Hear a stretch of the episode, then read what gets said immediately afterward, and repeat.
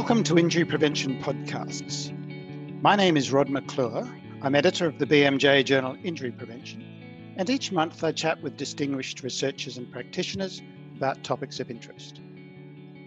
I'm talking today with Renee Johnson, Dr. Holly Hedegaard, Emilia Pasalic, and Pedro Martinez from the Centers for Disease Control and Prevention in the US.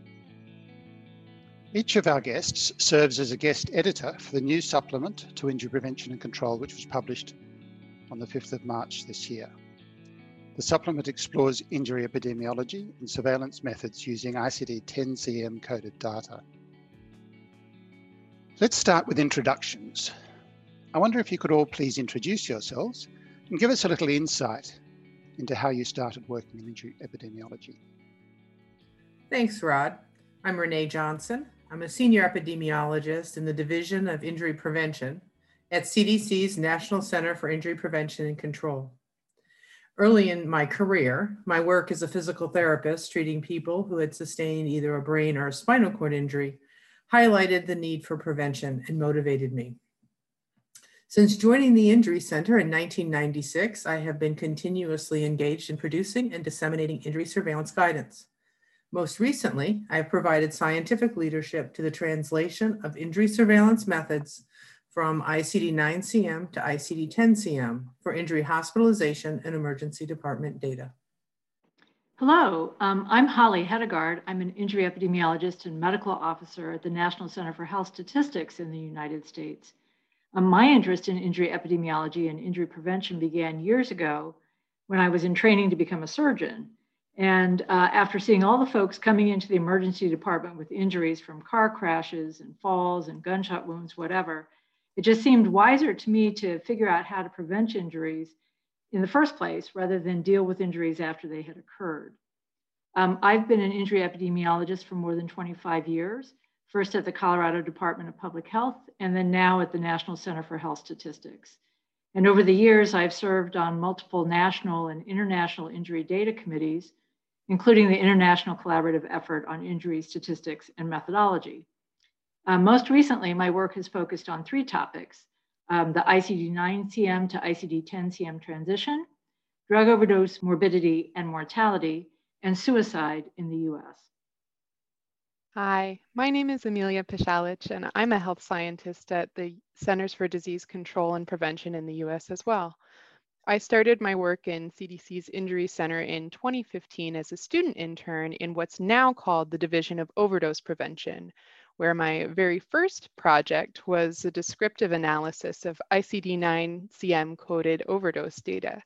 And since then, I've gone from being an intern to a fellow to a scientist. And though my title and my position have changed over the last six years, one constant throughout my career at the CDC has been my focus on the testing and validation of ICD-10-CM poisoning or overdose indicators.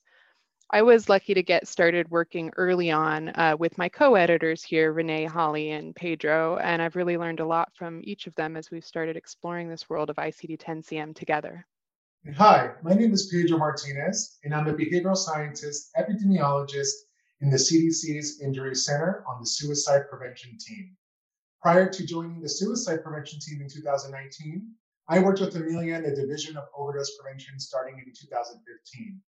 And before I started my federal career, I worked at the Wyoming Department of Health as an epidemiologist, splitting my time between the maternal and child health unit and the health department's first injury and violence prevention program. And at that time, I was a new injury prevention epidemiologist and utilized every bit of guidance that I could find online that had been developed by federal, state, and non-governmental partners to prepare injury surveillance data sets and utilize the external cause of injury framework to analyze the burden of injury in Wyoming. This is when I was first introduced to the world of injury epidemiology and surveillance methods using administrative billing and death certificate data. Thank you for that. The focus of the injury prevention supplement we're discussing today is injury epidemiology and surveillance methods using ICD-10-CM coded data. Many in our audience are probably unclear about what ICD-10-CM actually is. So maybe Holly, could you start please by introducing us to ICD-10 and ICD-10-CM? Sure. Um, let's start off with ICD-10. Um, as many folks in the audience probably know, the ICD-10 is a coding schema that was developed by the World Health Organization to promote international comparability in mortality statistics. And although the ICD-10 was developed for classification of deaths, many countries also use ICD-10 for coding other kinds of health encounters, including hospitalizations and emergency department visits. Um, but unfortunately, the ICD-10 codes are somewhat limited for capturing the diagnostic detail found in non-fatal events. And because of this, uh, several countries have developed what are known as clinical modifications of the ICD-10 for use with morbidity data. Um, in the United States, the clinical modification of ICD-10 is known as ICD-10-CM.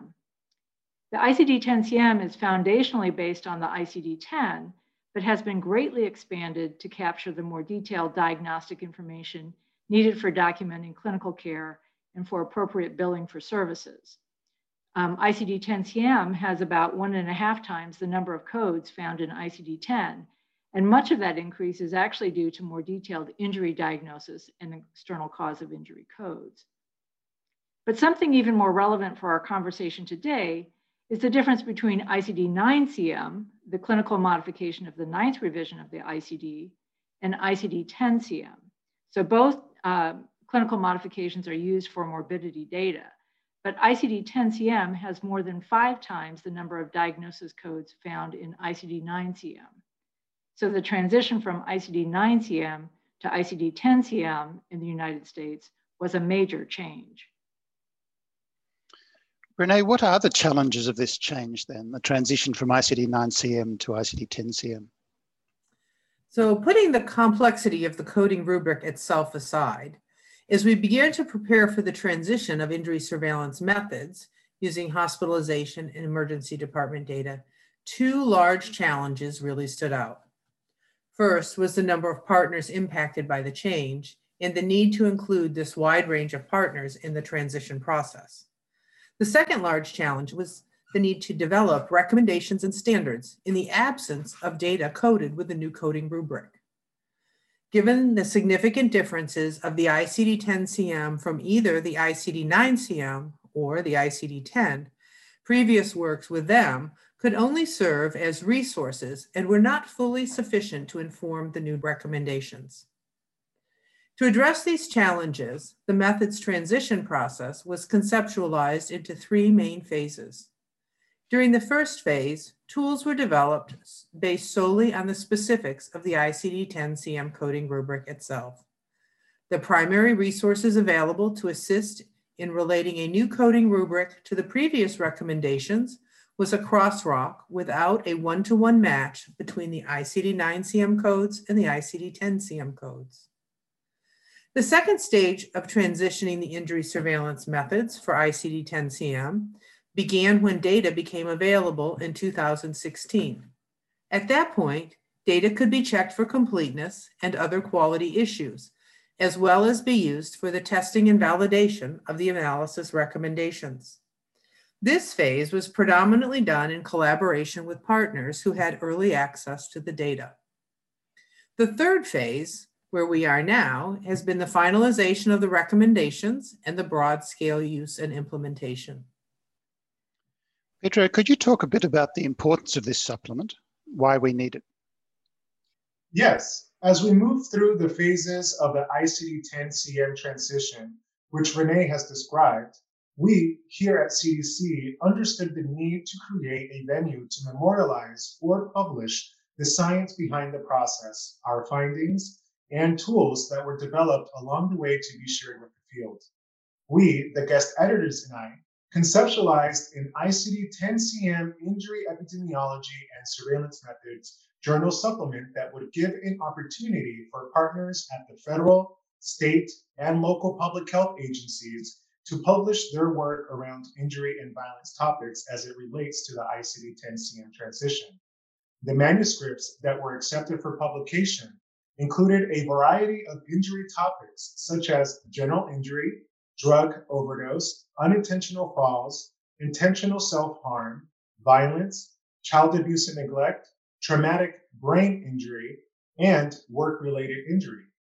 We invite the audience of today's podcast to review the full breadth of this journal supplement, including the appendices of each of the published manuscripts, which will contain additional tools and resources that epidemiologists could apply to their own surveillance projects.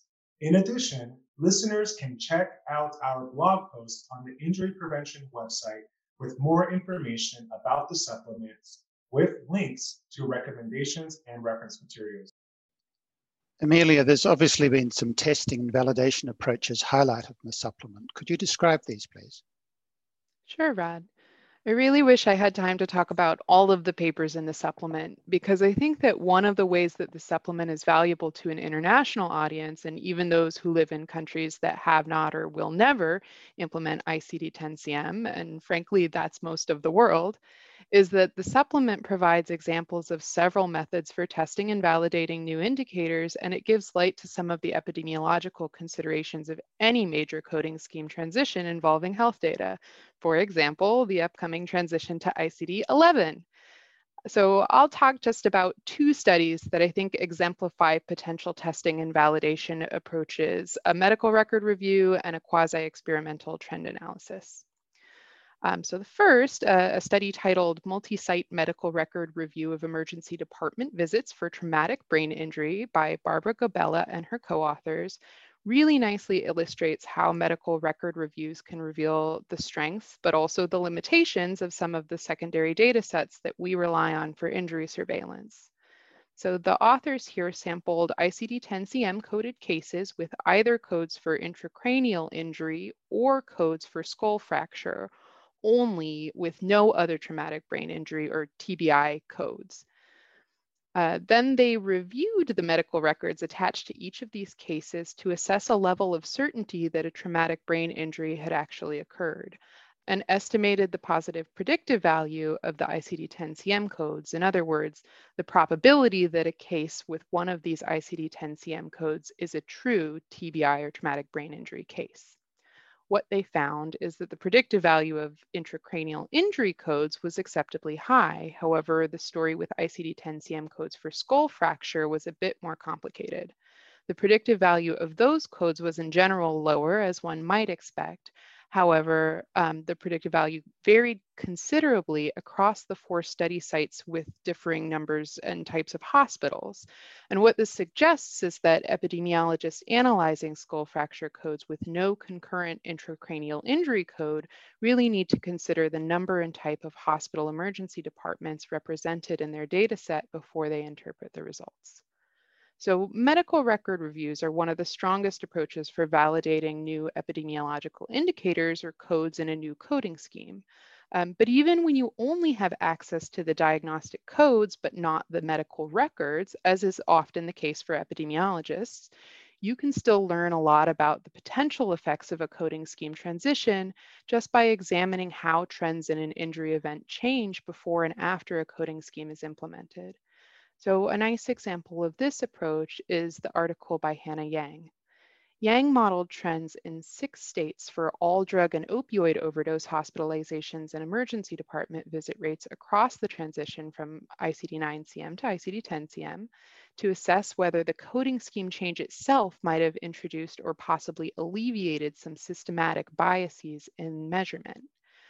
And in order to do this, the study used an interrupted time series model to see if these trends shifted significantly from what might have otherwise been expected after ICD-10-CM was introduced there were statistically significant shifts or discontinuities in the capture of all drug and opioid overdose cases in ICD-10-CM coded data when compared with ICD-9-CM. So this suggests that the change in coding scheme introduced systematic differences in the measurement of overdose, which is something that all injury epidemiologists need to be mindful of if they're trying to interpret trends that span that transition initiated on October 1st, 2015. So there are 11 more excellent studies in the issue, and I really hope our listeners will dig into the rest of the articles. Renee, as we close the podcast, is there a message you'd like to leave for the field? Yes, we, the guest editors, hope that this supplement, combined with the methods recommendations posted elsewhere, will serve the injury community well as they move forward with an array of surveillance and research efforts. We recognize that further validation of topic specific code groupings is needed, and we challenge you to do that. We'd also like to encourage uh, consideration of these methodologic and evaluation approaches as countries transition from the ICD 10 to the ICD 11. Thank you all for your important contribution. We've been chatting today with Renee Johnson, Dr. Holly Hedegaard, Amelia Pasalic, and Pedro Martinez from the Centers for Disease Control and Prevention in the US. Guest editors for the new supplement, ICD 10 CM Injury Epidemiology and Surveillance Methods, that was published by the journal on the 5th of March this year.